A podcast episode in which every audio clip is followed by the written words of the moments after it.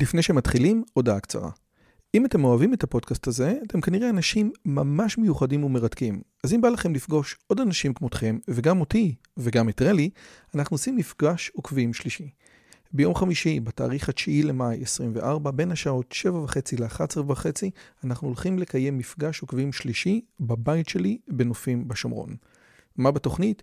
מינגלין וכיבוד עם עוד עוקבים מרתקים כמוכם, הרצאה שלי, דיון לגבי הערוץ, ציור בסטודיו ובסוף קומזיץ ופיתות על הסאג'. הרשמה מראש היא חובה וניתן לעשות את זה בקישור שבתיאור הערוץ או לחפש את הלינק ביוטיוב. נשמח מאוד מאוד לראות אתכם. ועכשיו, לשיחה. האם רטלין זאת התרופה שמצילה את המאה ה-21 או התרופה שהורסת את המאה ה-21?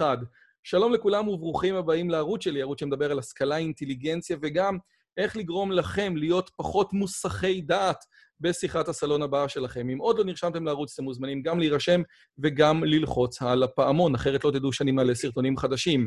והיום, במסגרת סדרת ראיונות עם אנשים סופר סופר מוכשרים, חכמים ומקצועיים בתחומם, אני גאה ומתכבד לארח פה את פרופסור נתן וטנברג מאוניברסיטת תל אביב. פרופסור נתן הוא נוירולוג ילדים שמתעסק בהפרעות קשב וריכוז, ואנחנו הולכים לדבר איתו על כל הנושא של ADHD, ADD ורטלין על כל החברים שלו, כן? רטלין, קונצרטה וחבריו. אז קודם כל, פרופסור נתן, תודה רבה שהסכמת לבוא. תודה, תודה שהזמנת, רון. יופי. בסדר, אז אני רוצה להתחיל משאלה שאותי מעסיקה כבר המון המון המון זמן, בייחוד מכיוון שכמו שאומרים האנטישמים, כמה מחבריי הטובים ביותר לוקחים רטלין.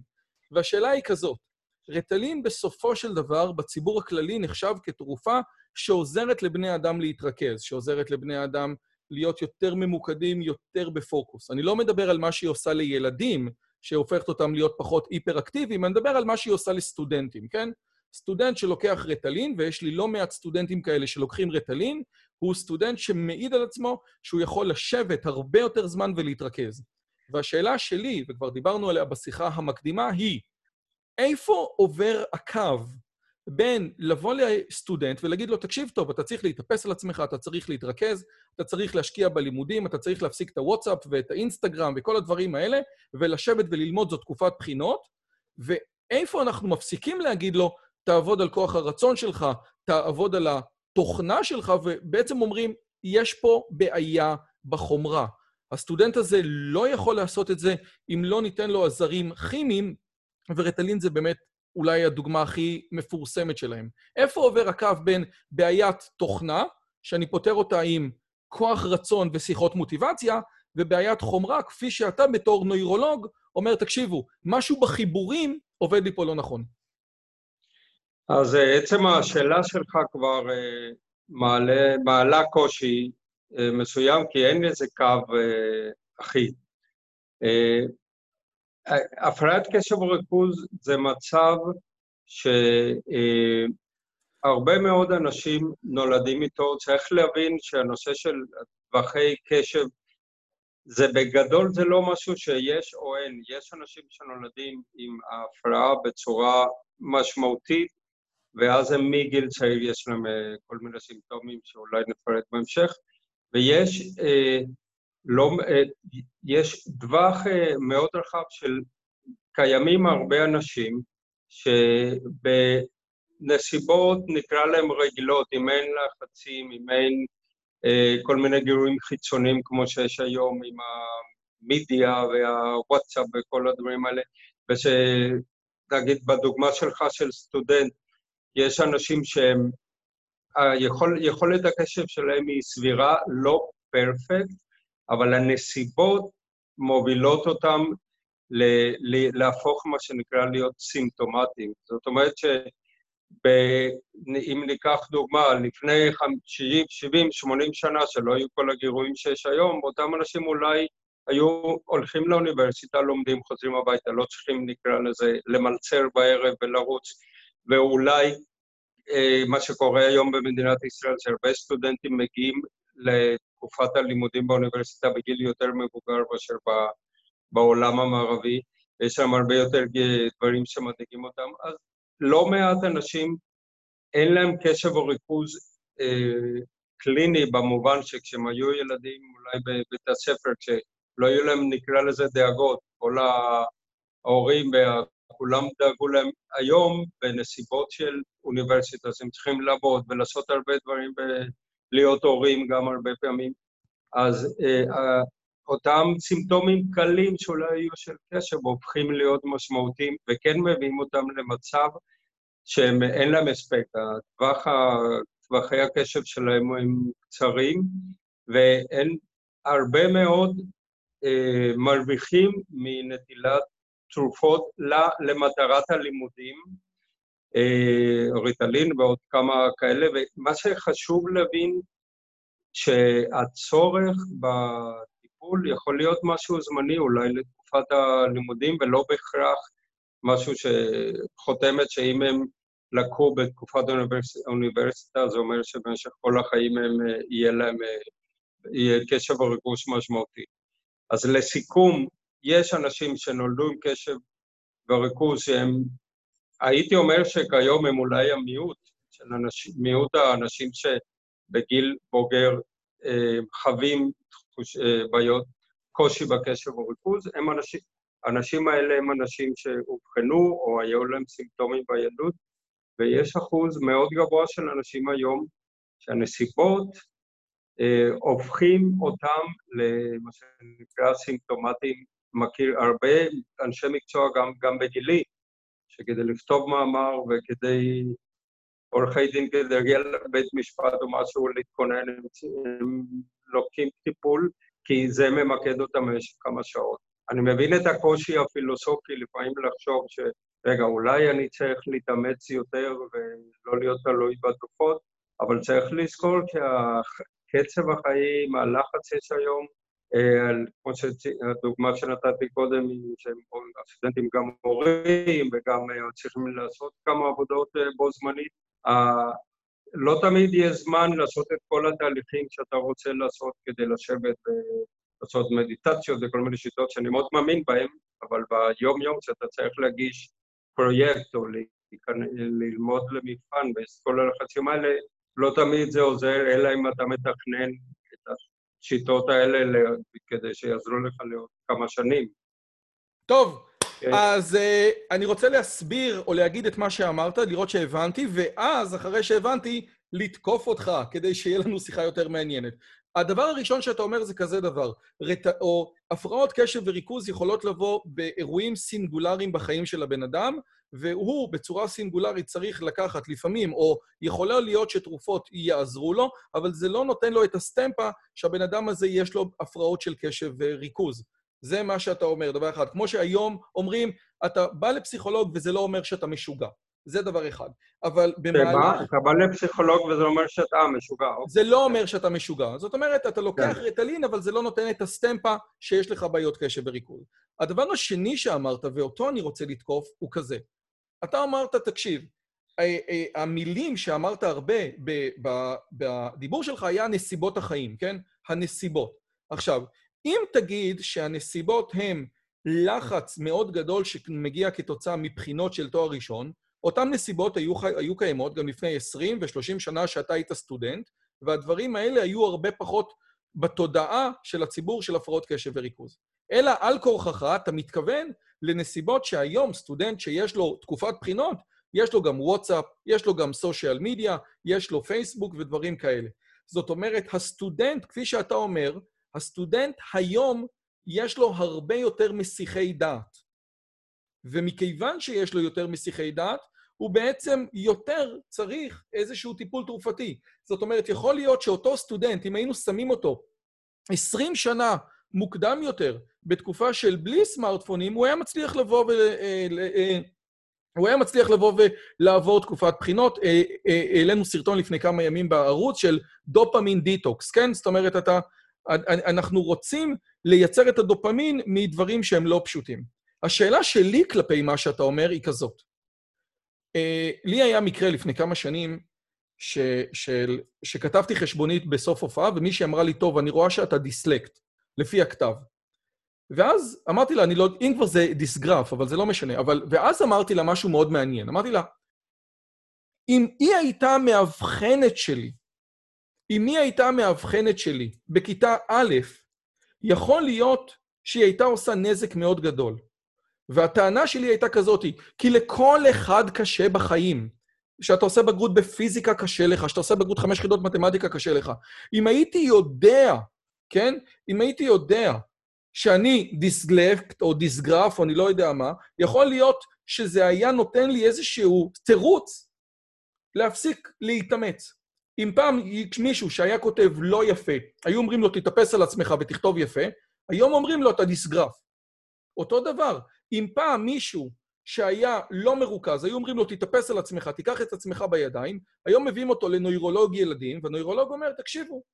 זאת אומרת, השאלה היא, האם בזה שאתה באמת עוזר מבחינה חומרתית לילדים, אתה לא בעצם הופך אותם להיות כאלה שפחות מסוגלים לסמוך על עצמם ועל היכולות שלהם?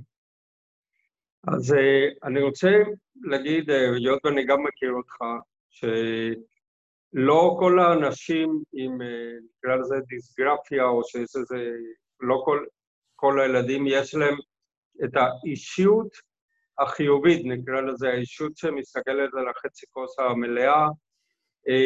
יש לא מעט ילדים שבגיל צעיר, בגלל קשיים כמו שאתה תיארת, נקרא, אני לא יודע כמה היה אצלך, אבל שיש להם קושי ברכישת הקריאה או כתיבה, שהם, בגלל האישיות שלהם, בגלל הנסיבות, בגלל שאולי היום יש כיתות הרבה יותר גדולות ממה שהיה, לא מעט מהילדים האלה, דווקא אין להם את ה... נקרא לזה, את הכוחות, את התמיכה המספיק טובה של ההורים, בגלל שההורים גם מאוד עסוקים, את ה...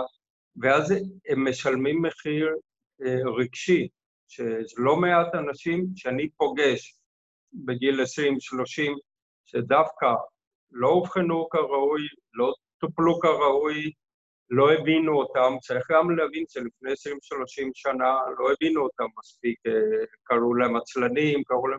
ויש לא מעט אנשים שזה פוגע בהם מאוד מש... באופן משמעותי בדימוי עצמי, ואין להם את הכוחות תמיד אה, להתגבר על, ה...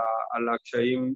אה, לכן, ברור שהנושא של לטפל בכיתה א', ב', ג', הוא, הוא מאוד חשוב, אבל אני, כשאני פוגש ילדים בגיל ההוא, אני, הדבר הראשון שאני מנסה להעריך זה כמה כוחות יש להם. אני, אם אני פוגש ילד בכיתה א', שאני רואה שהוא כבר, הדימוי עצמי שלו מאוד נמוך, ואני רואה שכאילו התחושה שלו, גם אם היא לא נכונה, זה שלא מבינים אותו ולא תומכים בו, אז אני אתן לו טיפול תרופתי, כי זה נותן, ייתן לו נקרא לזה פוש מאוד רציני. אם אני רואה שהוא ילד עם ביטחון עצמי פושר, אז אני, אני אמליץ שיעזרו לו קצת לתקן, את אם הוראה מתקנת פה שם, אני רואה שיש לו הרבה פוטנציאל מבחינה רגשית. רק רגע, אבל, אבל שנייה רגע. לזכור רק את המשפט האחרון, שאין, שבנוסף לקשב, יש גם את העניין של, של אישיות וגם את העניין של אינטליגנציה. זה שלושת הדברים האלה משולבים, והשילוב שלהם הוא נותן את התוצאה אם אתה צריך או לא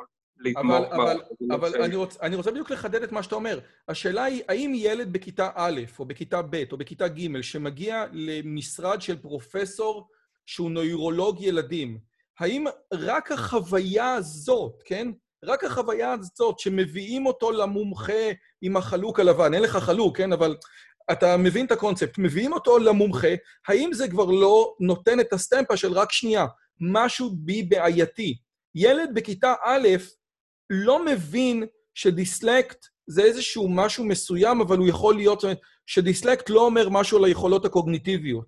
ילד בכיתה א' מבין שדיסלקט זה פחות טוב מילד שהוא לא דיסלקט. והטענה, או, או השאלה שאני מפנה כלפיך היא, תגיד לי, האם העובדה שיש לנו עודף אבחון, והמספרים מראים את זה, עוד מעט אני אגיע גם אל המספרים, לא באמת הופכת אותנו להיות, לא באמת מורידה לנו אינהרנטית את הביטחון העצמי. כשבן אדם מגיע אליך לקליניקה, או שילד מגיע אליך, בדיפולט יורד לו הביטחון העצמי, כי הביאו אותו למומחה שיבדוק מה הבעיה איתו, לא? לא, כי אתה, עוד פעם, נתת את הדוגמה של כיתה א', כיתה ב', הילדים האלה באים אליי והם חווים, חווים חוויה מאוד נחמדה. האבחונים הם דרך כל מיני תמונות ומשחקים, החוויה מאוד, מאוד טובה, הם, הם לא בהכרח, רוב הילדים לא מרגישים איום בגלל שהם באו, אפילו לא יודעים, לא, לא מבינים כל כך את המהות של לבוא לראות אותי, כמו שאמרת, אני בלי חלוק, והשיטות הן אה, מאוד פרנדלי, מאוד ידידותיות, אז הילדים, לא הביקור אצל הרופא ייתן את, ה, את התחושה הלא טובה, המציאות היומיומית, אם הילד יש לו מורה או מורה שמבינים, והורים שמבינים, זה קובע הרבה יותר מאשר הביקור. זה לא... מה שאני כן רוצה להגיד, אה, אפרופו הנושא הזה של ה... ש... מה שצריך להבין, שאני למשל במצב שאני מקבל, נגיד בקליניקה פרטית, ואני מקדיש הרבה מאוד זמן לאבחונים. לצערנו, בנסיבות אחרות, לעיתים קרובות כמו בקופות חולים, שיש הרבה לחץ של נפח של ילדים שצריכים להגיע, אז לא תמיד הרופאים מספיק פנויים כדי לעשות, לתת את ההסברים לילד ולמשפחה, וכן נוצר מצב ש, שלא פעם ילד יוצא, ב, לא עושים הערכה לעומק לכל העניינים הרגשיים, ובאמת מתפתים לתת טיפול תרופתי, כי זה כאילו פותר בעיות ולא... אז כן יש אוכלוסייה של ילדים שבהתאם לנסיבות יכולים לצאת עם, לא לצאת מהפגישה עם תחושה לא טובה, אלא כל המצב הזה של להתחיל טיפול תרופתי בלי שיש הסברים. הילד, אני, לילד בכיתה א'-ב', אני בעצמי מסביר לו מה אני מצפה שיקרה לו כשהוא יקבל טיפול. ותבין גם דבר נוסף, שאנחנו הראשונים, אני בטח הראשון שאני מרגיש שצריך תמיכה פסיכולוגית, הוראה מתקנת, אה, היא גם חלק אינטגרלי מהטיפול. אבל כן אגיד דבר אחד, ילד שהדימוי העצמי שלו נפגע בגלל ש... מי הילד הזה? זה בדרך כלל ילדים חכמים יותר, שמרגישים שהם לא עומדים בציפיות, משהו בהם, משהו אומר להם בראש שהם חכמים, אבל לא בא לידי ביטוי. הילדים האלה, אם, אני, אם אנחנו מרגישים שיש להם פגיעה בדימוי עצמי, הטיפול התרופתי בגיל צעיר יכול לעשות פלאים, כי צריך להבין שבשביל ילד שלוקח חצי שנה או שנה טיפול בכיתה א', זה המון זמן, זה כמו בן אדם בן 40 שלוקח שש או שבע שנים טיפול, זה המון זמן בשבילו, זה גיל קריטי, שככל שהדברים מסתדרים והקשיים יורדים, אני אגיד לך שהרבה מאוד פעמים ילדים כאלה החכמים יותר, אני נותן להם טיפול, כיתה א', ב', ג', ואולי אחר כך הם לא צריכים, מרוב שעזרנו להם להגיע גיל 10-11 עם ביטחון עצמי והרגלי למידה נכונים, וגם אם עדיין יש להם קשב וריכוז, הם לא תמיד צריכים את הטיפול. כי אז, אז הם באמת יכולים... בעיניי החשיבות של הטיפול המוקדם היא עליונה בנושא הזה. אוקיי, אז, אז, אז, אז אני רוצה לחדד את מה שאתה אומר פה, כי זה ממש קריטי. אתה אומר, יש הבדל של יום ולילה, אמבה וריבת תות, בין ילד בכיתה ב' שמגיע לטיפול כבעיות ADHD, ובין ילד שמגיע, או בן אדם מבוגר בגיל 35, שסבל מזה שהוא כבר לא התקבל ולא הצליח ללמוד אף פעם. הרעיון המרכזי, או ההבדל המרכזי בין שניהם, זה שהילד מגיע יותר נקי, ואז טיפול יכול לעזור לו, לפתור אותו מהמצב, כמו מישהו מגיע עם שבר ברגל, עושים לו גבס, סוגרים אותו, פותרים אותו, ומעיפים את הגבס. בעוד אצל מבוגר, הטיפול הוא בעיקר, בעיקר, בעיקר בצד הרגשי, בצד של הדימוי העצמי. והדימוי העצמי לא יכול להיפטר רק על ידי כימיקלים, או רק על ידי תרופות. זה בעצם נכון מה שאתה אומר? בגיל, כן. אני אומר שמה שקורה בשנים הראשונות לחיים, יש שני, שני דברים. בהיבט הפסיכולוגי, חד משמעית, עם ילד שחווה חוויות יותר טובות בכיתה א'-ב' ולא צוואר, ואני פוגש אותו פעם ראשונה בגיל 15-16 עם דימוי עצמי נמוך, יש הבדל מאוד משמעותי, כי בגיל 15-16 הטיפול התרופתי יעזור לו להיות יותר מרוכז, אבל לא בהכרח יעזור לו לשפ... לח... לחזק את הביטחון העצמי. אבל uh, uh, הדבר השני שרציתי להגיד לגבי ה... שעוד פעם, שלא נתבלבל בין האנשים שבגיל מבוגר יש להם מהנסיבות הם צריכים נקודתי קשב וריכוז, אה, טיפול תרופתי שיכול מאוד לעזור להם משימתי. איך אני אגיד, כמו שמישהו שיש לו תקופה שהוא מאוד בלחץ ולא יכול לישון, והוא לוקח חודשיים שלושה מלטונין או תרופה טבעית שיעזור לו לשינה כדי לסדר ואחר כך הוא לא צריך. זאת אומרת, זה שני עולמות שונים. על ילד שמתחיל מגיל צעיר וצריך להבין אותו, והוא בן אדם המבוגר. ועוד דבר מאוד חשוב, רועי, שרציתי לציין, המוח, עד גיל נגיד שמונה, עשר, המוח הוא מאוד גמיש, הוא עדיין בתקופה שהוא עושה כל מיני חיבורים, כמו שצריך לדמיין כמו מחשב, שאתה מלמד אותו ועושה save וכל מיני תהליכים, אז המוח בגיל הזה הוא הרבה יותר גמיש, ואם אתה משפיע על תהליכי הלמידה מוקדם, הילד לומד איך ללמוד. זה משהו שאם אני נותן למישהו בגיל 20 טיפול תרופתי, הוא, הוא יהיה יותר מרוכז, אבל הטיפול כבר לא יעזור לו ללמוד איך ללמוד. מה שכן יכול לקרות בכיתה א' או בגן חובה או משהו כזה. אז אוקיי, אז לזה אני רוצה להגיע יותר מאוחר. אני רוצה עכשיו באמת להגיע אולי לאחד הנקודות הכי מעניינות. ב, ב, אולי ה, הבטן הרכה של הרטלין. כשאני רוצה לבדוק אם למישהו יש סכרת, יש לי בדיקה שאומרת הוא חולה בסכרת, הוא לא חולה בסכרת. כאשר אני כן. רוצה לבדוק אם מישהו יש לו עששת בשיניים, אני יכול לבדוק את זה.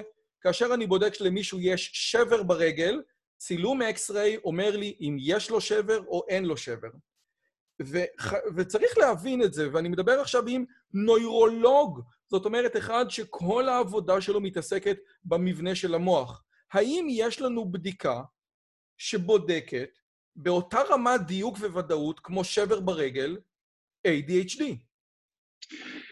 אז ברמה בהיבט של אה, פרקטי, של, אה, של מרפאות וקליניקות, אין את הבדיקה הזאת, ואני יודע שיש כל מיני בדיקות שלא רוצה... שמנסים להגיד... לבדוק.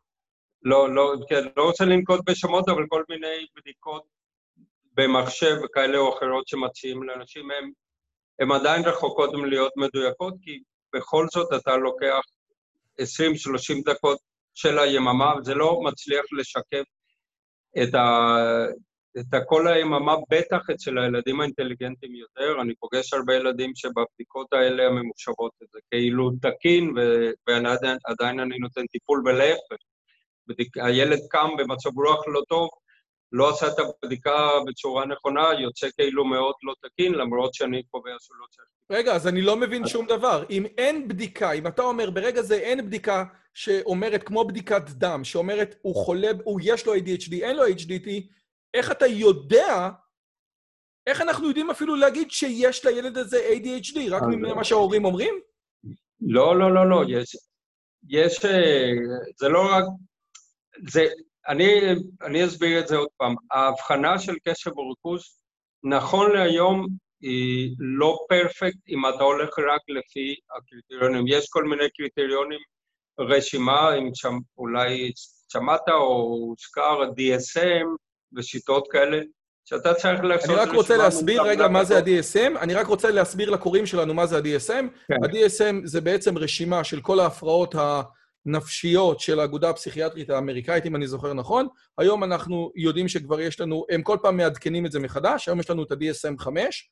כל פעם מעדכנים, מוסיפים דברים, מורידים דברים. ב-DSM 2 אה, אה, הומוסקסואליות הייתה מוגדרת כהפרעת נפש, ב-DSM 3 או 4 היא כבר ירדה, וב-DSM 5 אנחנו מקבלים יותר ויותר הגדרות של מה זה אומר בעצם הפרעת קשב וריכוז, זאת אומרת, מה הסימפטומים שלה, איך זה בא, מה המניפיסטציה שלה בחיים של הבן אדם, נכון? אני אומר את זה בסדר? לא, אז, אז נכון, אז מה שהתכוונתי להגיד זה ש... ש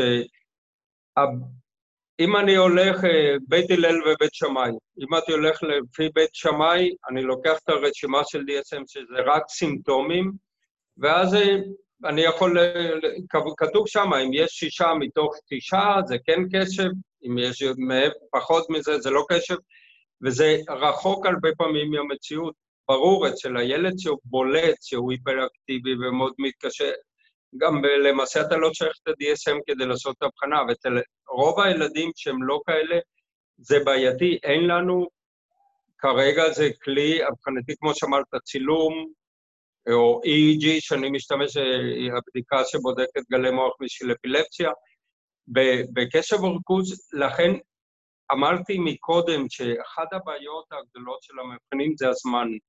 אם אתה לא, ואצל הרבה רופאים, מהנסיבות שהם עובדים, אין מספיק זמן כדי להגיש, ל, ל, לשמוע ולהתרשם, אבל הניסיון וה, והזמן הרבה פעמים אה, אתה מגיע להבחנה, למרות שבאמת אתה לא, זה לא כמו בדיקת דם שאתה בודק המוגלובין, מתחת לכך יש אנמיה, מעבר לכך אין אנמיה.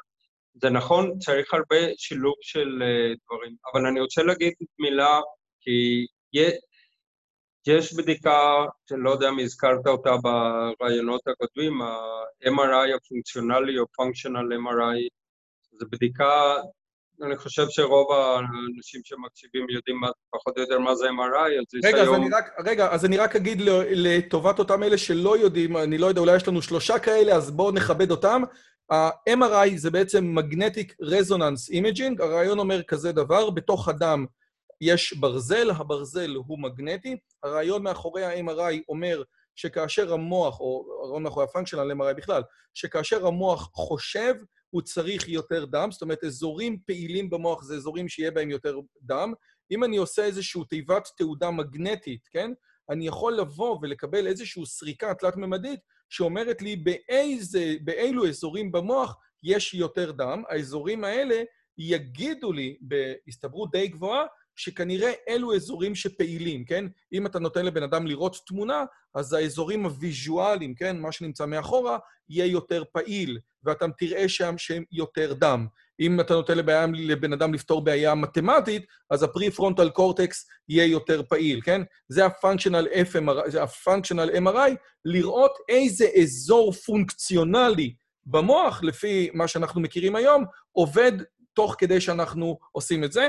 לצורך העניין, בבחינות IQ, אנחנו רואים שגברים ונשים, כאשר פותרים בחינות IQ, אזורים שונים עובדים אצלהם במוח, כי המוח של גברים ונשים עובד בצורה אחרת. כן, סליחה, נתן, רק אמרנו... לא, לא, אז אני, אני, אני אסביר את זה, זה, בדיוק רציתי להגיע לזה. MRI בלי ה-functional, זה, זה צילום אנטומי של, המוח, של כל, כל אזור בגוף, אתה עושה צילום אנטומי ברסולוציה מאוד מאוד טובה, אבל הוא מראה לך רק אנטומיה. עכשיו, זה זמין בקופות, אתה יכול לעשות בית חולים, קופות, אה, כל הבדיקות האלה בכל איבר בגוף. ה-functional MRI זה משהו שעדיין, אפשר להגיד שבגדר של אה, מחקר, עדיין זה לא זמין, אבל יגיע, זו הבדיקה הכי קרובה שיכולה להראות לנו, בוא נגיד, ההתקדמות בהבנה של התפקידים השונים של המוח בשנים האחרונות בעקבות המחקרים פונקשיונל MRI היא מדהימה.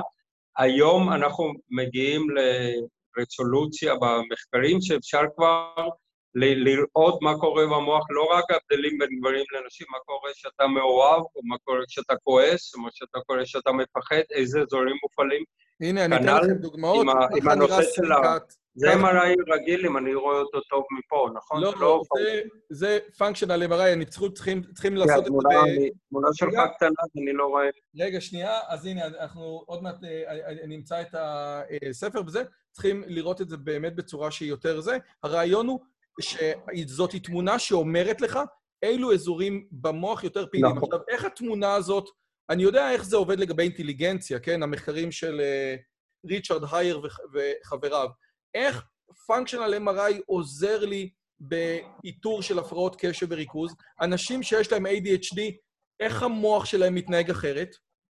לא, לא. אה, יש אה, אזורים, כמו שהזכרת קודם, פרפרונטל קורטקס, זה האזור הקדמי של המוח. יש כבר מחקרים שמראים שאנשים ש...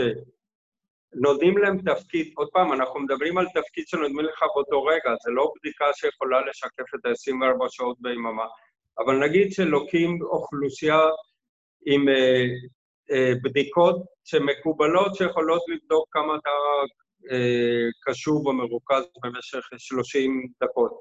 אז אנשים שאין להם בעיה להתרכז, הם רואים שהאזורים ש, של המוח, שהם בדרך כלל האזורים הקדמיים, שהם קשורים לריכוז, הם מופעלים בצורה, נגיד, אחידה, מגויסים מהר בתחילת המטלה וממשיכים במשך נגיד ה-30 דקות, לעומת מישהו עם קשב או ריכוז קלאסי, הוא יכול או שלוקח לו יותר זמן לגייס כשהאזורים האלה מתחילים לעבוד, או שאם הם עובדים מהתחלה, אה, הם מתחילים להיות פחות מופעלים לאורך הזמן ככל שהקשב יורד.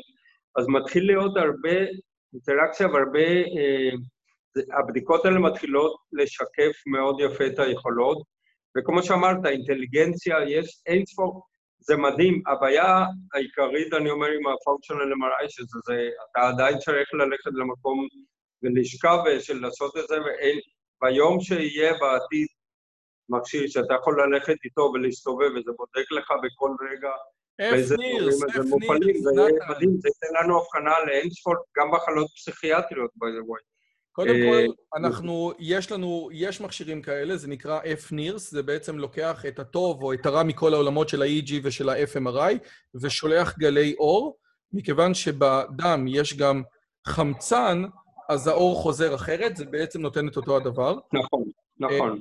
רק רגע, והדבר השני בעצם, מה שאתה אומר זה כזה דבר. ה-functional MRI זה בעצם, כמו שאני בודק במחשב, כמה... רגע, יש לך איזה... אני שומע אותך בהד. רגע, אצלנו בהד. רגע, אני אנסה להנמיך את זה פה. יש לך אולי אוזניות של, ה, של ה, זה? שיהיה לנו... אותך. בוא נראה. לא רוצה... יש לי משהו ואני אף פעם, אני חושב שהם שלהם. אוקיי.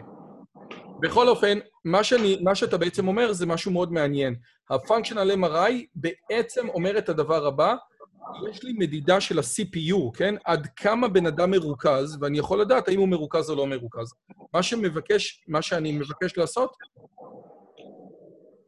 שומע.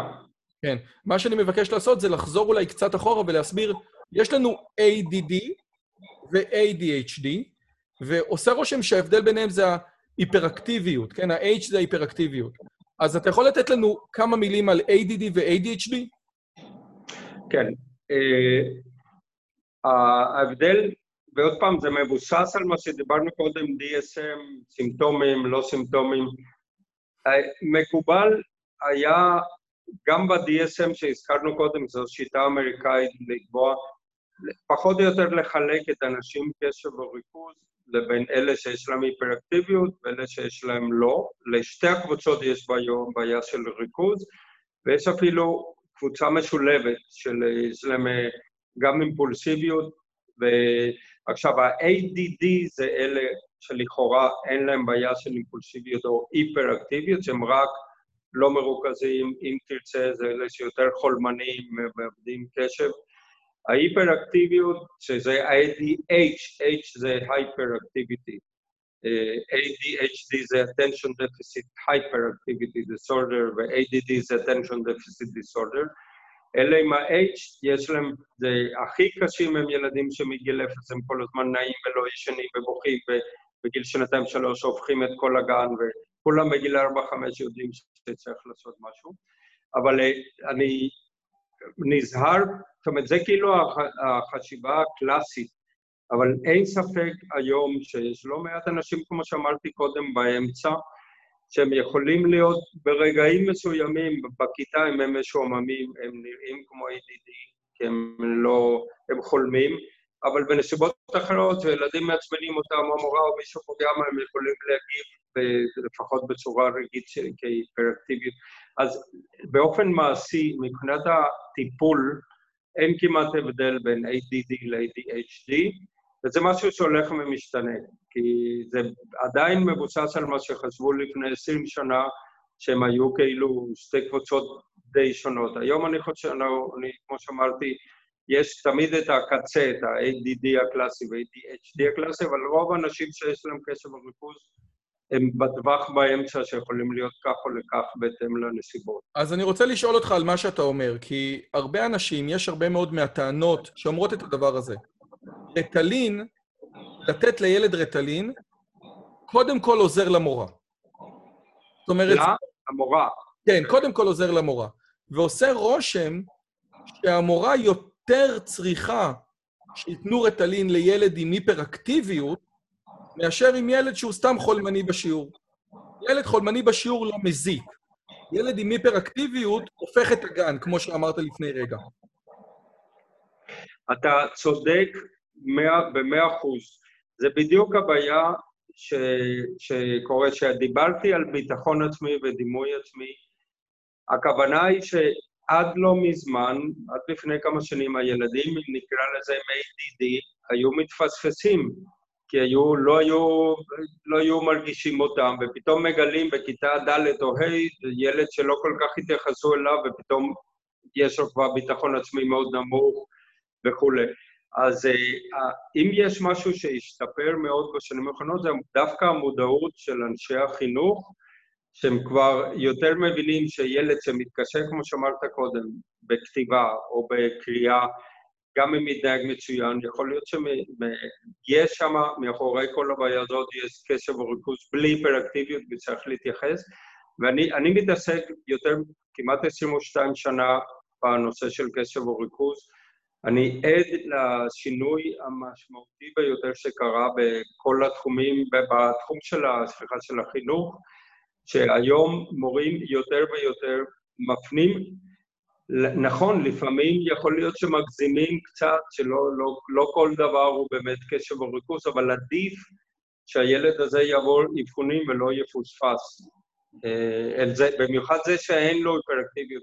ההיפראקטיביים, אמרתי קודם, אף אחד לא מפספס אותם. אני אומר את זה בהומור להורים מרוב שהם מעצבנים, יש להם מזל כשעולים עליהם יותר מהר מאשר אלה שהם שקטים. דוקטור קן רובינסון מדבר בהקשרים של ה-ADHD כ-false epidemic. הוא אומר את המספרים, הוא אומר, בשנות ה-80 היו מאובחנים בארצות הברית כחצי מיליון ילדים כאלה, היום מאובחנים שמונה מיליון, ודאי הרבה יותר היום. זאת אומרת, תראה איזה בוסט ענק זה לחברות התרופות. האגדה מספרת שקוקה קולה היו נותנים לילדים כפית שהיה להם כאב בטן. שאלה מה? כפית של... אה, נכון, זה, זה לא אגדה, זה נכון. לא, כן. הנקודה היא היום... הנקודה היא היום שאף אחד לא נותן כפית של קוקה קולה, ילדים שותים המון קוקה קולה. כאשר רטלין הגיע לארץ, הוא ניתן בתבליות של חמישה מיליגרם ועשר מיליגרם. היום יש תבליות של 90 מיליגרם. האם היד שלנו לא יותר מדי קלה על ההדק? לא, לא, אתה, אני חושב שהשאלה שלך היא יותר מדי מורחבת, ואתה, ואתה משלב בין כמה דברים ביחד. אה, הריטלין, כשאמרתי שאני מתעסק 22 שנה עם קשב וריכוז, כשאני אז סיימתי התמחות בנורולוגיה ילדים בארצות הברית, אני לא ידעתי כלום על, על קשב וריכוז, לא לימדו אותי. כנורולוג לימדו אותי אה, אפילפסיה ובעיות כאלה קשות נורולוגיות.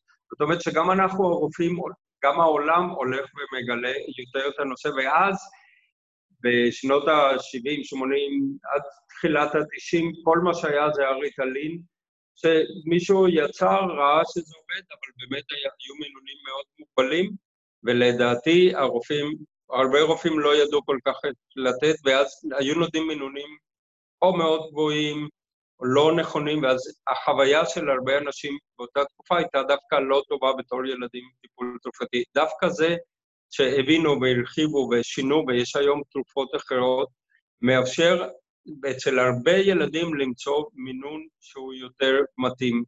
זה שיש 90, אין 90, יש אה, דווקא הכי גבוה שזה קונצרטה 54, זה, זה כמו ריטלין, אבל יש תרופות אחרות, המספר הוא לא רלוונטי, זה העניין שיש היום מגוון ואפשרויות, ואני יכול, מה שפעם ילד היה לוקח שלוש פעמים ריטלין ב- ב- ביום, שזה גם טכנית היה יותר קשה, היום אפשר לקחת תרופה פעם ביום, ואפשר להגיע למינונים, ואם אני לא מרוצה מריטלין או קונצרט, אני יכול לנסות ביבנס או פוקלים.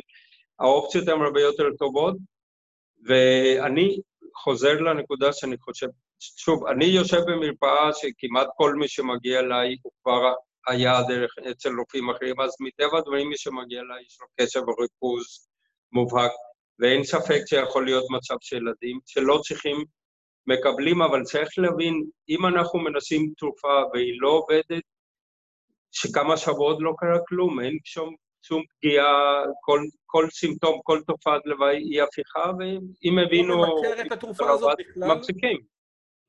התרופה לא ממכרת? לא, ממש לא, חד משמעית לא, לא פיזית ולא פיזיולוג, לא פסיכולוגית. אין, אין מושג כזה, וזו טעות נפוצה אצל הרבה הורים שניזונים מה, מהמידיה ולחוצים בצדק או לא בצדק מהתרופות, זה לחכות ולחכות כי זה ממכר, כי זה... ואז עוד פעם אנחנו חוזרים למצב של הילד בגיל 10-12, שכבר הדימוי עצמי שלו מאוד פגוע, ואני לא מכיר עד היום תרופה, אני אומר את זה הרבה פעמים בהומור אצל ההורים, אני לא מכיר תרופה שנקראת דימויים עצמיים פורטי, זה עוד לא קיים. אני כן יכול למנוע שתהיה פגיעה בדימוי העצמי אם אני עוזר להם עם הקשר וריכוז בגיל צעיר. יפה, אין מה שנקרא כמו המכון של הגשש, אתה לוקח חשקומיצין. כן, אבל... או מוטיבצין פולטר, אני גם לא מכיר כזה. אבל אני אגיד לך למה, תקשיב, אתה, אני, אני יודע שאתה כותב ספר, אתה כותב מאמרים, מחקרים, אני כותב ספרים, אני, איך אומרים, אני רוצה לפתוח את הנושא. לי, כמו כולנו, יש בעיות של קשב וריכוז, כי uh, יש לי אינטרנט ווואטסאפ, ואני יש לי, אני עובד עכשיו עם עוד מחשבים, הנה יש לי פה עוד מסך, תוך כדי שאני עובד. הרעיון הזה שאנחנו נמצאים בדור שיש לו כל כך הרבה דברים מעניינים ו- ו- ומרגשים, כמו שאמרתי, אף אחד לא לוקח רטלין תוך כדי שהוא רואה סרט קולנוע, כן? זה לא עובד. אנחנו נמצאים בחיים שהם במהירות של 150 קמ"ש, והכיתה היא כמו כיתה של המאה ה-19 במהירות של 20 קמ"ש. והכיתה היא משעממת, ואני יודע את זה על הכיתה, ואני יודע את זה על האוניברסיטה, ואני יודע את זה על הכל. אבל השאלה שלי, ואני אומר לך בתור אחד שבכל ספר שלו מחדש מתלבט עם התהליך הזה, יש, יש התמכרות שהיא התמכרות פיזיולוגית, כן? אבל אני אומר, אם אני, אם, אם, אם לו הייתה גלולת קסם, ואני מדבר כי חלק גדול מהקהל שלנו שמקשיב לנו עכשיו הוא סטודנטים והורים לילדים, אם יש. סוג של גלולת קסם שתאפשר לי להתרכז ולא ללכת ליוטיוב, ולא ללכת לוואטסאפ, ולא ללכת לפייסבוק וללמוד. אני אהיה פתאום... ברור שאני אתמכר לכזה דבר, לא פיזיולוגית, לרעיון שאני יכול לתת עבודה רציפה. אתה מדבר, אתה יודע בתור חוקר כמה זה מתסכל לכתוב מאמר, כמה זה מתסכל לתקן מאמר אחרי שאתה מקבל את ה... את ה-rejection, כן? אנשים לא אוהבים את הדברים האלה, לא, לא, לא סתם אנחנו דוחים. עכשיו, יכול להיות שיש פה איזושהי גלולת קסם, כן? שהופכת אותנו להיות סופר, כאילו, ששמה את הכוחות שלנו ב-100%. עכשיו, איך אני יודע את זה?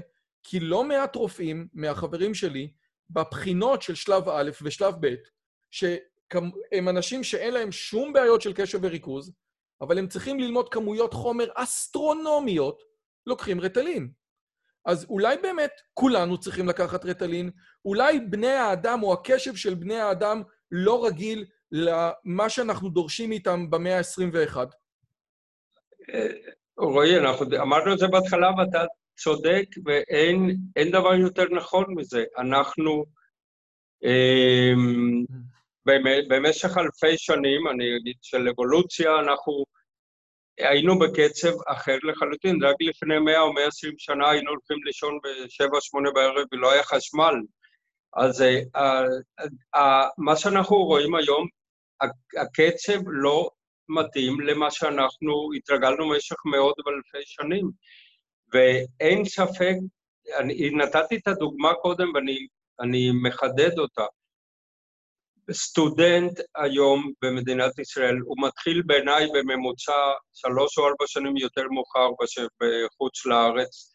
הרבה פעמים הוא כבר נשוי, הרבה פעמים יש גם ילדים, אם לא בדרך, אם כבר יש ילדים. הוא צריך להשלים פרנסה ולמלצר, אני אומר את זה בצחוק, למלצר, אבל יכול לעשות הרבה, בתקופה של לא קורונה, יכול לעשות הרבה דברים אחרים. והמערכת לא, לא מבינה את זה, היא עדיין דורשת. אני בתור מורה לסטודנטים ברפואה, אני רואה את זה, הם דורשים מהם מבחנים, דורשים מהם, ולא לא מבינים שבאמת אה, החיים הם, זה לא אותו בן אדם שלפני מאה שנה היה הולך לאוניברסיטה ומסיים בשלוש-ארבע, וכל מה שהיה לו זה הזמן ללמוד.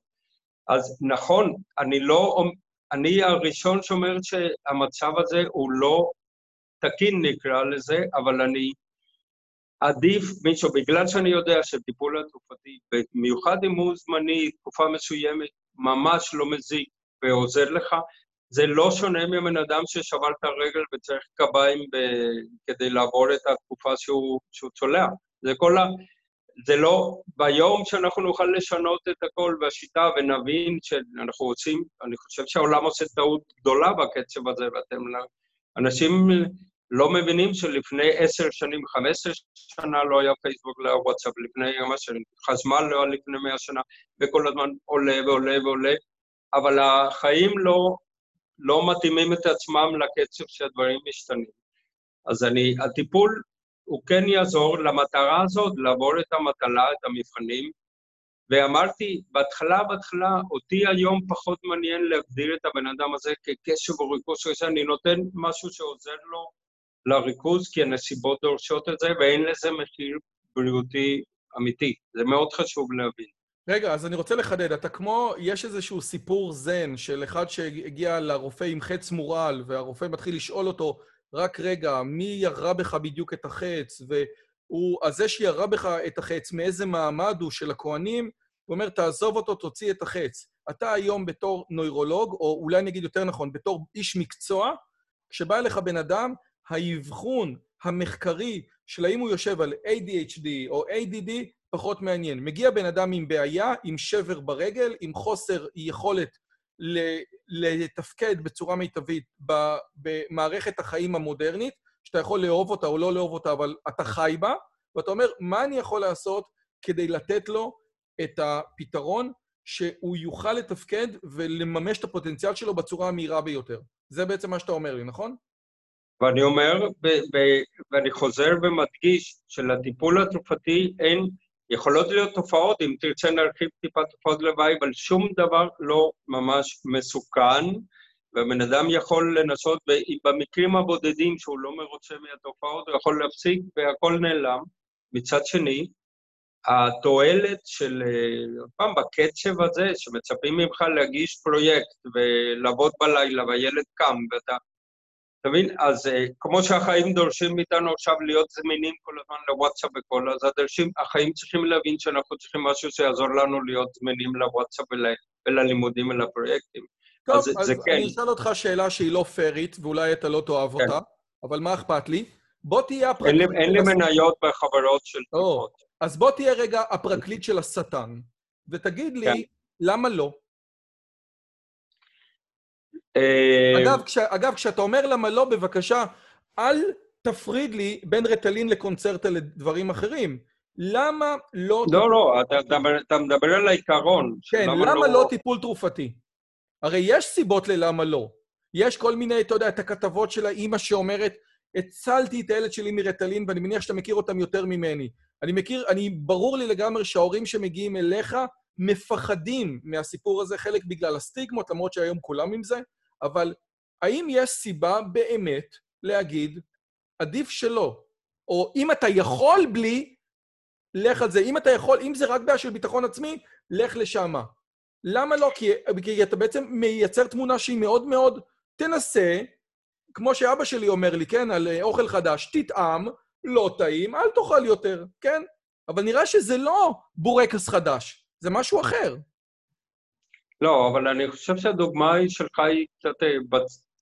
מאוד בקיצון אחר. אני, אני מסביר עוד פעם, אם אותו בן אדם, לצורך העניין, נעשה את זה קצת בהומור, אותו סטודנט במקרה התחתן עם בחורה מאוד עשירה, והוא לא צריך uh, לעשות כל העבודות באחרי הצהריים, והוא יכול... Uh, אז ברור שהוא הראשון שצריך להשקיע יותר שעות, אין לי בעיה עם זה. אה, ולא לקחת תרופה, אבל הסברתי כבר למה כן אני חושב שכדאי. למה לא? אני חוזר לנקודה, אם הבן אדם מרגיש תסכול לא מספיק לעשות את הדברים, ועניין של זמן, עדיין עם כל ההתקדמות של הטכנולוגיה והמדע, אנחנו עדיין יש לנו 24 שעות ביממה. ואם הבן אדם לא מצליח, אין לו הספק, תסכול ואנחנו מדברים על מטלה של כמה שנים או חודשים, לא מעכשיו עד, עד גיל 120, אז אני לא רואה את הלמה לא. אני מקסימום, יש אנשים שיש להם תופעות כאלה או אחרות שהן לא מסוכנות, ואנשים, אחוז המסוים של האנשים האלה, אם הם מפסיקים, התופעות נעלמות. אין סיבה, אבל אני אומר, צריך להבין, זה לא בן אדם שהולך בעבודה, לעבודה שגרתית, שמונה עד חמש, די, די שגרתית ואין לה הרבה אתגרים, הוא לא צריך את זה, אני מדבר על, כמו ששאלת, על הסטודנט שהלחצים, הנסיבות דורשות ממנו אה, להספיק. אין, אין, אין לי למה לא... זה לא סטודנט, זה סטודנט, וזה חוקר, וזה אנשים שבהייטק צריכים להגיש פרויקטים כי יש להם דדליינים. היום זה באמת נכון, כן, אתה, כן, בעצם כן. אומר, כל... אתה בעצם אומר, כל... הרגע של האינטנסיביות והלחץ הוא מאוד סינגולרי בחיים. זה סטודנט בתקופת בחינות. אבל אתה ואני יודעים שהאנשים שאתה ואני מסתובבים סביבם, הם אנשים שבהרבה מאוד מקרים יש להם לחץ בלתי רגיל, והוא כל הזמן. אני מרגיש, וכתבתי כבר שלושה ספרים, ועכשיו אני כותב את הרביעי, שאני לא מספיק מה שאני רוצה. אז, אני, אז אולי גם אני צריך לקחת רטלין. אני מדגיש את הנושא, זה עניין של כמה אתה צריך אה, אה, אה, באותה תקופה. אני לא, אני לא בד... בן אדם שהוא בעבודה, בואו נחדד את זה. מישהו ש, שיש לו עבודה תחת לחץ, אבל היא כל יום ככה, הוא לא צריך לשנות בעניין של להגיש פרויקטים, ללמוד למבחנים. התרופה היא לא בשביל הלחץ, זה צריך לרדת מזה. אני התכוונתי לבן אדם שאין לו הספק למטרה, עם אותו בן אדם שעובד בהייטק, תחת לחץ כל הזמן, אבל יש לו לעוד חודש פרויקט שהוא חד פעמי, שאם הוא לא עושה אותו הוא לא יתקדם או משהו, והוא צריך לשבת בערבים, ואין לו את הזמן, יכול מאוד להיות שהתרופה במשך חודש תעזור לו, אבל בין זה להגיד שבגלל שהוא תחת לחץ כל הזמן הוא צריך לקחת... לא, אבל אחרי הפרויקט של העוד נכון. חודש יבוא עוד אה, חודשיים פרויקט נוסף כזה, ועוד ארבעה חודשים עוד פרויקט כזה. כאשר, זה כמו שתגיד, אני צריך, יש לי דדליין לכתוב מאמר, ואחרי שבועיים או אחרי חודש יש לי דדליין לכנס אחר. אתה יודע בדיוק על מה אנחנו מדברים פה. נכון, ואני לא חושב שזה צריך להיות המצב. אני התכוונתי בדיוק ל... ל... בוא נגיד את זה אחרת. אני, אני, אולי המשפט צריך להיות שמי שכן צריך, שהתחלת לדבר על סטודנטים, אמרנו על הממלצרים, עובדים, ויש שם ילדים והכול, זה מי שמרגיש שהגורמים שה, החיצוניים שולטים לו בזמן, בוא נקרא לזה ככה. שאתה גם עובד וגם יש לך ילד ואתה צריך להגיש פרויקט, אז, אז זה מצב כזה, כזה, אבל מי שעובד באופן קבוע והוא בוחר לי, לי לעבוד בעבודה שהיא לוחצת כל הזמן, יכול מאוד להיות שהוא צריך לחפש או עבודה אחרת או לעשות את הסדנאות המתאימות כדי שביום-יום לא יהיה תחת הלחץ הזה, אבל זה שונה ממי שיש לו פרויקטים שהם אה, יותר נקודתיים. או, אני... אז ממש ממש זאת נקודה יפה. אני ממש רוצה לחדד כן. אותה. מה שאתה אומר זה כזה דבר. אתה אומר, תקשיב, לכל אדם, בוודאי כאשר מעל 50% מהאוכלוסייה במדינת ישראל הולכת ללמוד, לכל אדם יש נקודות סינגולריות של לחץ, ותקופת בחינות עם אישה שהיא גם סטודנטית ושלושה ילדים, אלה תקופות, אלה תקופות שמאוד לחוצות בחיים של בן אדם.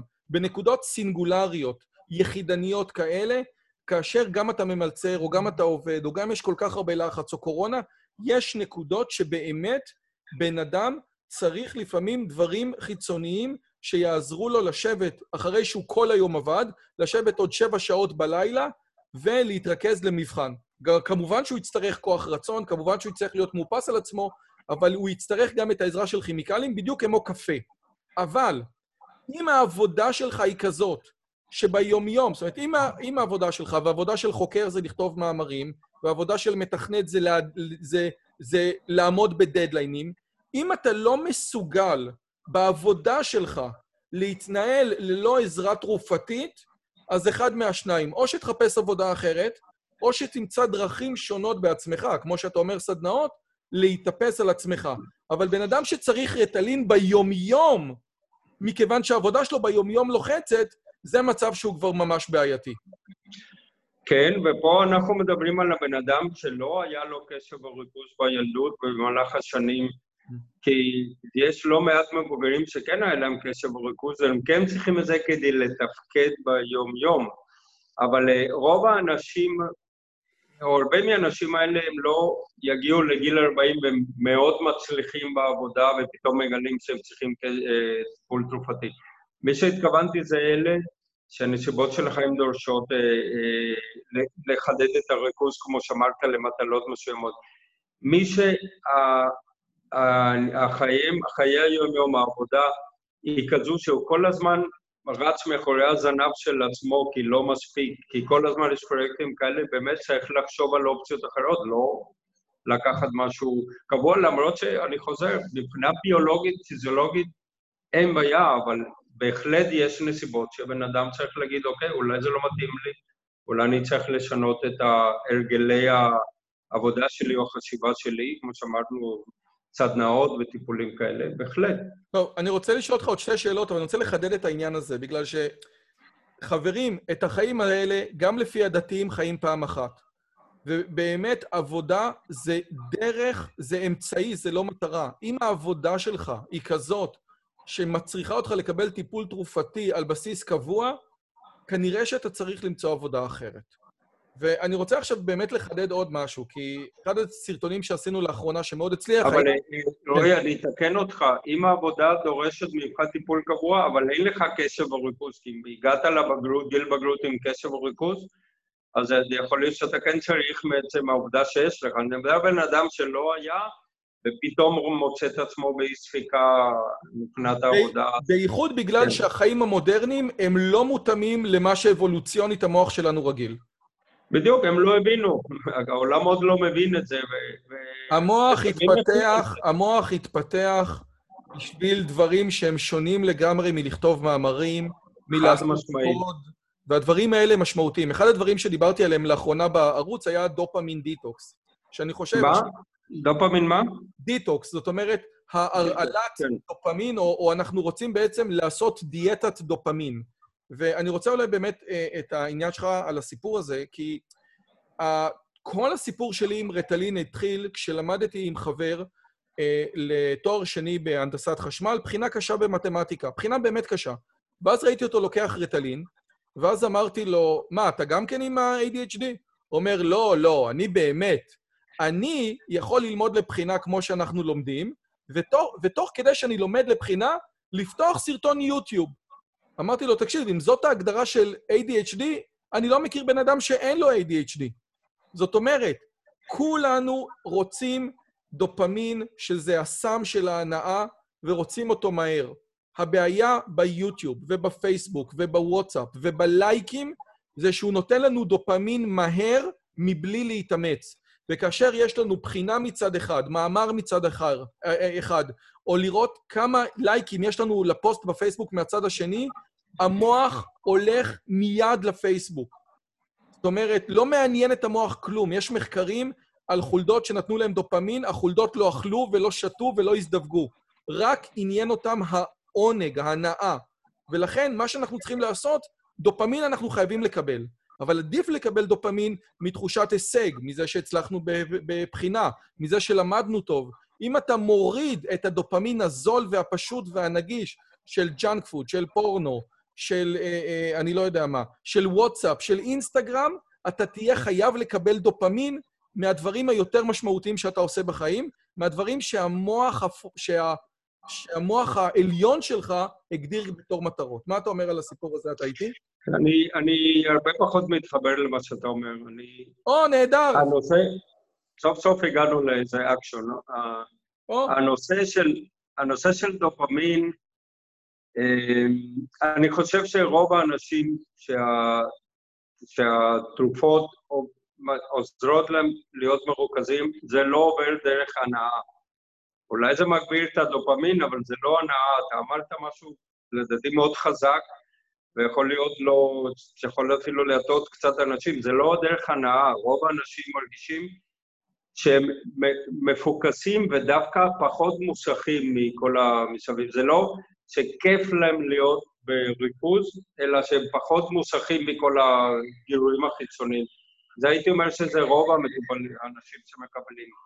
אז זה לא קשור, כמו שנתת דוגמאות, של להסתכל בפורנו וכאלה, זה לא, ממש אני לא חושב שזה ככה. אז לכן, אה, כאילו, לחפש דופמין בדרכים אחרות, מי, במעט שידוע בביולוגיה של קשב וריכוז, כן ידוע שיש הרבה אנשים שהם לא מגייסים מספיק דופמין באזורים שהם צריכים אותו בשביל, ה, בשביל הריכוז, והריטלין, דרך אגב, הריטלין ספציפית מאוד עוזר לשמור על רמות של דופמין שלא יפולקו על ידי כל מיני אנזימים, אז הרמות נשארות יותר גבוהות, אבל ריטלין אפילו לא עובד בתוך התא, הוא פשוט מאפשר לדופמין להיות יותר זמין. אבל זה לא בקטע של הנאה, זה ממש לא, לא, לא הכיוון, וצריך להבין את זה, שזה יהיה ברור. כן, אני רק רציתי לחדד, אני, קודם, קודם כל, ודאי, אתה רק מדבר על האפקט של התרופה, ואני דיברתי על זה שסטודנט שלומד עם פלאפון, שלומד למבחן עם פייסבוק פתוח, הסיכוי שלו להצליח להיות בקשב כאשר הפייסבוק הפתוח מספק לו את הדופמין הרגעי המהיר, הוא הרבה יותר נמוך מאשר סטודנט שסוגר את הפייסבוק, סוגר את הפלאפון, שם אותו באוטו, ולא יכול, ואין לו את הסחות הדעת. הסחות הדעת לא רק במובן של הסחות דעת, אלא הסחות דעת כדופמין ממכר, בלי קשר לרטלין בכלל. זה כאילו מה שניסיתי. כן. אני, כן, אוקיי. אני לא יודע כמה זה מדויק כשאתה עובר לפייסבוק וזה אתה מפריש יותר דופמין באותו רגע, מודה שאולי אתה יותר מעודכן במחקרים ממני.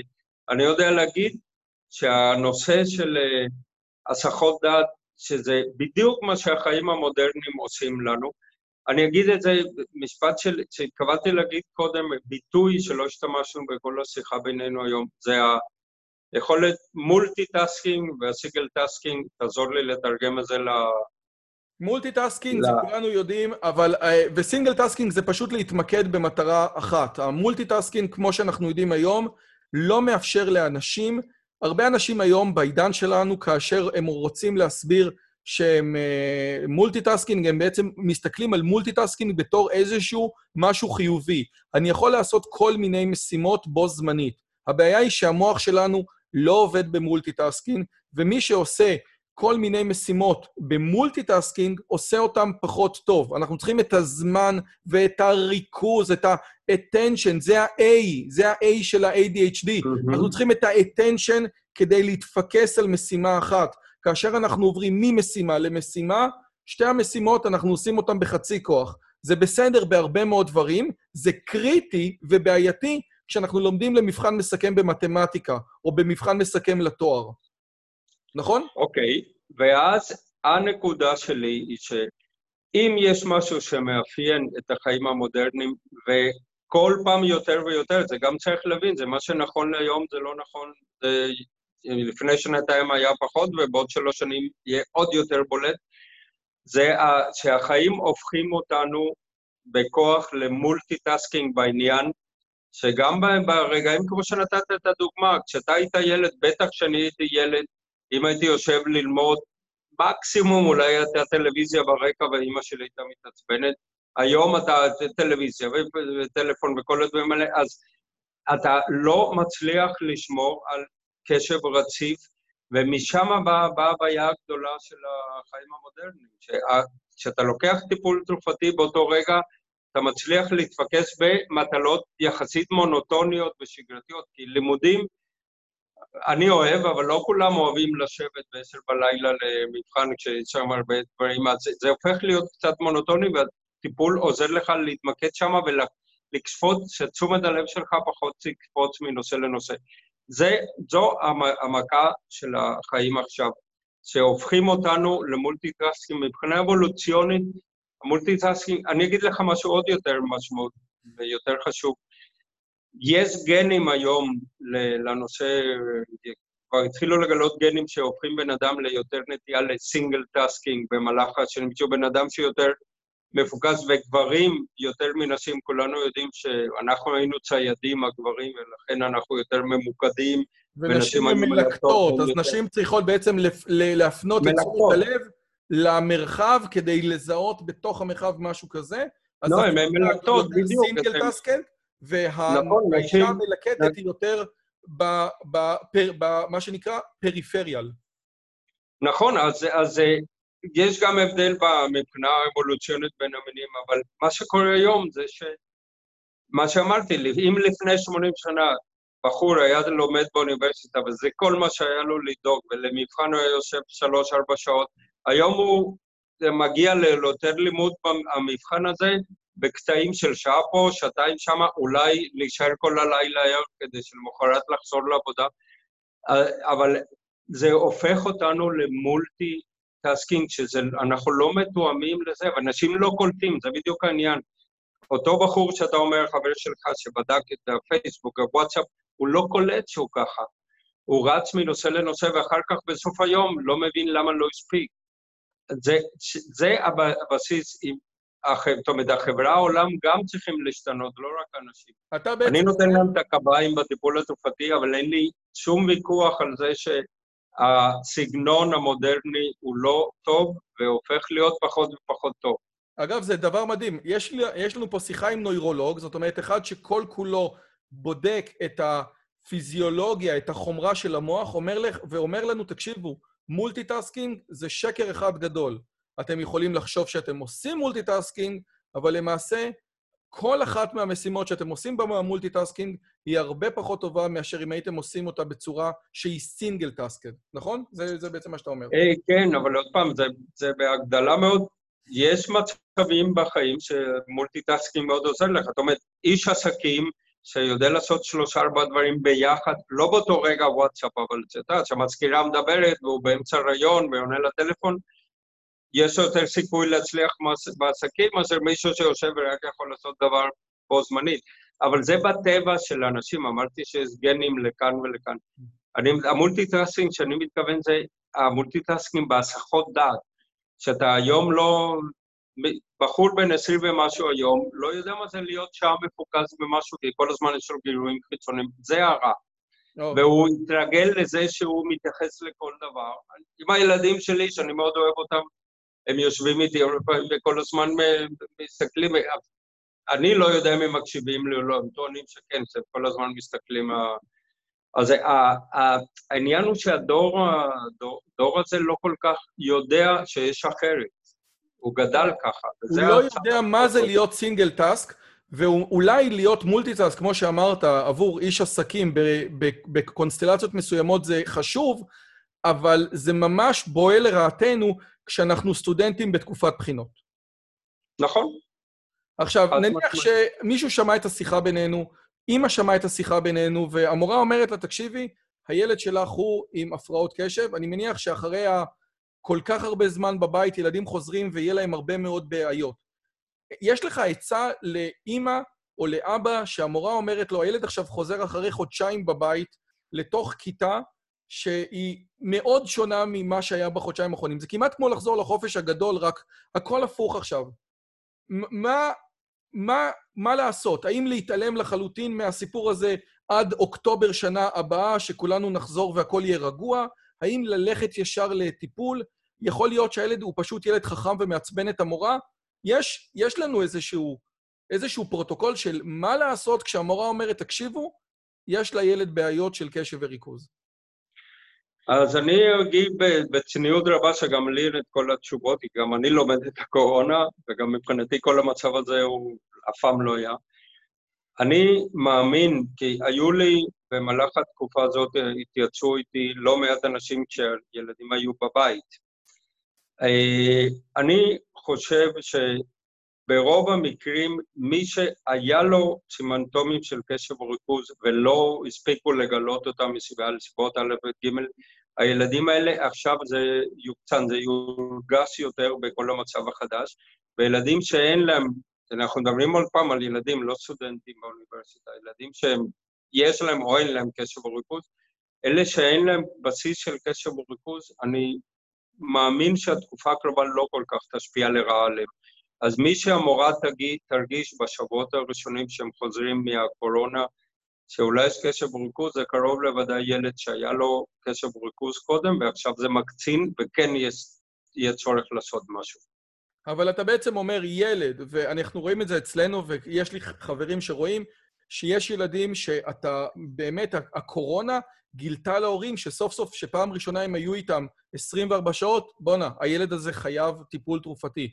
ו- ויש גם בדיוק סיפורים הפוכים. ילד שחשבו שהוא לא מסתדר, ופתאום ראו שהוא יושב והכול בסדר. ואני חושב שאתה בעצם אומר להורים, תשימו לב מה קרה בחודשיים האחרונים, כן? מה הייתה האובזרבציה שלכם מהילד? האם הילד היה תזזיתי ולא היה יכול לזוז והיה ממש ממש היפראקטיבי, או שהוא כן היה יכול, הוא היה נוח, הוא היה פה, ואז יכול להיות שבעיות בבית ספר קשורות גם למקום אחר, נכון? זה, זה בהחלט אופציה אחת, נכון, אבל הכוונה שלי הייתה אחרת, כי עכשיו בתקופה של הקורונה, כשאנשים התייצאו, אני ראיתי כל מיני, אני ראיתי ילדים שהיו במצב שלי קודם קשב ריכוז קשה, ודווקא בגלל שישבו בבית ונהנו מאבא ואימא, זה מאוד עזר להם. ראיתי, ראיתי ילדים שלכאורה אין להם קשב, אבל המצב היה להם מאוד משעמם. אז אני לא רוצה לשפוט בה לגבי התקופה, התכוונתי כשחוזרים, אם מי שבשבועות הראשונים יראה שמאוד קשה לו בחזרה הזאת עם הלימודים, סימן שלדעתי יש לו קשב וריכוז לא מאובחן, והנסיבות החדשות מבליטות את זה. זה, זה כל מה שהתכוונתי. מי שאין, מי שאין לו קשב וריכוז, אני חושב שהוא יעשה את המעבר למצב החדש בחודשים הקרובים בצורה חלקה. מעולה. אני ברשותך רוצה לסיים את השיחה שלנו בציטוט של פרופסור ראסל ברקלי, אחד המומחים הגדולים בעולם ל-ADHD, ואחד הדברים שהוא אומר זה שבתור מטפל היום, הוא שם לב שהורים היום באים אליו הרבה יותר עם רגשות אשמה, על זה שהילד יש לו ADHD בגללם. והוא אומר, מדובר בתחושות אשמה בעוצמה שלא היו בדורות הקודמים. זאת אומרת, אם בדורות הקודמים ידענו שפשוט הילד נולד ככה, היום אנחנו חושבים שבגלל שאנחנו מעצבים ומהנדסים את הילד, אם יש לו ADHD, זה אשמה שלנו. ואז אומר ברקלי את הדבר הבא, ואני חושב שהוא באמת באמת יפה. הוא אומר, ההבנה שההורים הם יותר כמו רועי צאן, שפרד הוא קורא לזה, ופחות מהנדסים, שמולנו ניצבת דמות ייחודית, שהשליטה שלנו בעיצוב של הילד שלנו היא מוגבלת. אנחנו לא יכולים לתכנת ולהנדס את הילד שלנו כמו שאנחנו רוצים. הוא אומר, דווקא הרעיון הזה נותן לנו את האפשרות להתרווח במקום וליהנות מההצגה. אם אתם חושבים שסגנון ההורות שלכם, כפי שהוא בא לידי ביטוי בתוך הבית שלכם, הוא מה שישפיע על מה שיצא מהילד הייחודי שלפניכם, אתם טועים מאוד, וזו הסיבה שיש הבדל בין שני אחים שגדלים באותו בית. הדבר החשוב ביותר שאתם יכולים לעשות בשביל הילד שלכם, וזה שיגרום להשפעה הגדולה ביותר, זה החלטה איפה לגור. ואני חוש... הייתי שמח לקבל את האינפוט שלך על זה שאנחנו לא יכולים להנדס את הילדים שלנו. הילדים שלנו הגיעו כמוזאיקה גנטית של אבא ומוזאיקה גנטית של אימא, ומהרגע שאנחנו משחררים את הרסן ונותנים לילדים שלנו להיות מי שהם, אנחנו יכולים, כמו שברקלי אומר, לשבת ולהתרווח וליהנות מההצגה. אז מה אתה אומר על הציטוט הזה של ברקלי, לסיכום השיחה שלנו? לא, אני אומר שגם בשאלה שאתה שואל, קשורה למה שאומר, יש הרבה מאוד גנטיקה ויש הרבה מאוד אה, ילדים, אחת השאלות שאני שואל את ההורים הרבה פעמים שהם באים אליי, זה למי הילד דומה, והרבה פעמים הילד שבא אליי עם קשב וריכוז, ההורים מוצאים כל מיני תכונות דומות בגלל העניינים הגנטיים. אני מסכים מאוד, במאת אחוזים, ש, שהיכולת שלנו להשפיע על מי שהילד באמת, אה, התכונות שהוא נולד איתן, היכולת לשנות לו את התכונות היא מוגבלת מאוד, אם לא אפסית. היכולת שלנו למנוע שיהיו חוויות טראומטיות כאלה או אחרות שיקצינו תכונות שליליות אצל הילד, זה סיפור אחר. כן, אנחנו הרועי צאן שעוזרים ומגינים על הילד, אבל אנחנו בשום פנים ואופן לא מהנדסים, אין נכון. לנו את הכוח הזה, האבולוציה לא הייתה נותנת לנו את הכוח לעצב את הילד כמו פלסטלינה. הוא נולד... לא, כ... אבל אם זה, היה, אם זה היה ככה, כולנו... אה, כולנו היינו ככה, אתה זוכר את הספר העולם אמיץ חדש? כן, A New Brave World של אלדו חקסלי. Brave New World. Brave New World, נכון. אם אנחנו יכולנו לעשות ככה, אז כולנו היינו בצורה, היינו כאלה או אחרים, כאילו, ברור, זה, זה היופי וגם הקושי של האנושות. או, יפה. אז קודם כל, פרופסור נתן וטנברג, נוירולוג מומחה מאוניברסיטת תל אביב, קודם כל תודה רבה. אני חושב שחידדת הרבה מאוד נקודות על רטלין, על ADHD ועל דור שנמצא עם מוח שהותאם אבולוציונית לסוואנה, ונמצא במאה ה-21 עם שני מכשירים סלולריים. בג'ונגל האורבני, נכון. ואולי זה רע בשבילנו, לפחות לך זה נותן עבודה, אז אני שמח מאוד. תודה רבה על הזמן שלך. לא, תודה, תודה על ההזמנה, דוקטור יוזביץ', ותמשיך להיות פורה, ואני... זה... העבודה שלך היא... עד עכשיו זה היה בלי רטלין, נראה מה יקרה אם אני אקח רטלין. אמ, טוב, אני אגלה לך את זה מחוץ לתוכנית. יאללה. אה, נתן, אוקיי. תודה רבה על הזמן שלך. ביי, תודה לך. אם הגעתם עד לכאן, מגיע לכם כל הכבוד. אז תנו לי להגיד לכם שלושה דברים קצרים. הדבר הראשון, אם שמעתם משהו בשיחה שמעניין אתכם, שאתם רוצים לקחת הלאה, פשוט ספרו אותו לאנשים אחרים. משהו מעניין שאני אמרתי, משהו מעניין שהאורח שלי אמר, איזשהו רעיון שאתם רוצים לקחת איתכם לחיים, פשוט ספרו אותו לחבר או לחברה. זאת הדרך הטובה ביותר לזכור את הרעיונות מתוך השיחות האלה. הדבר השני, אם אתם רוצים לקחת חלק בקהילה שלנו ולפגוש ולדבר עם אנשים כמוכם, אתם מוזמנים לערוץ הטלגרם שלנו, שווה לכם מאוד. פשוט תראו עוד אנשים שמתעניינים מדברים מגניבים בדיוק כמוכם. והדבר האחרון, אם אתם יכולים, דרגו את הערוץ שלנו באפליקציית הפודקאסטים שלכם, זה יכול להיות בספוטיפיי, באפל פודקאסט או בגוגל פודקאסט, זה תהליך קצר של שתי שניות, הוא מאוד מאוד יעזור לנו להפיץ את הבשורה הלאה. שיהיה לכם כיף גדול וכיף בשיחה הבאה.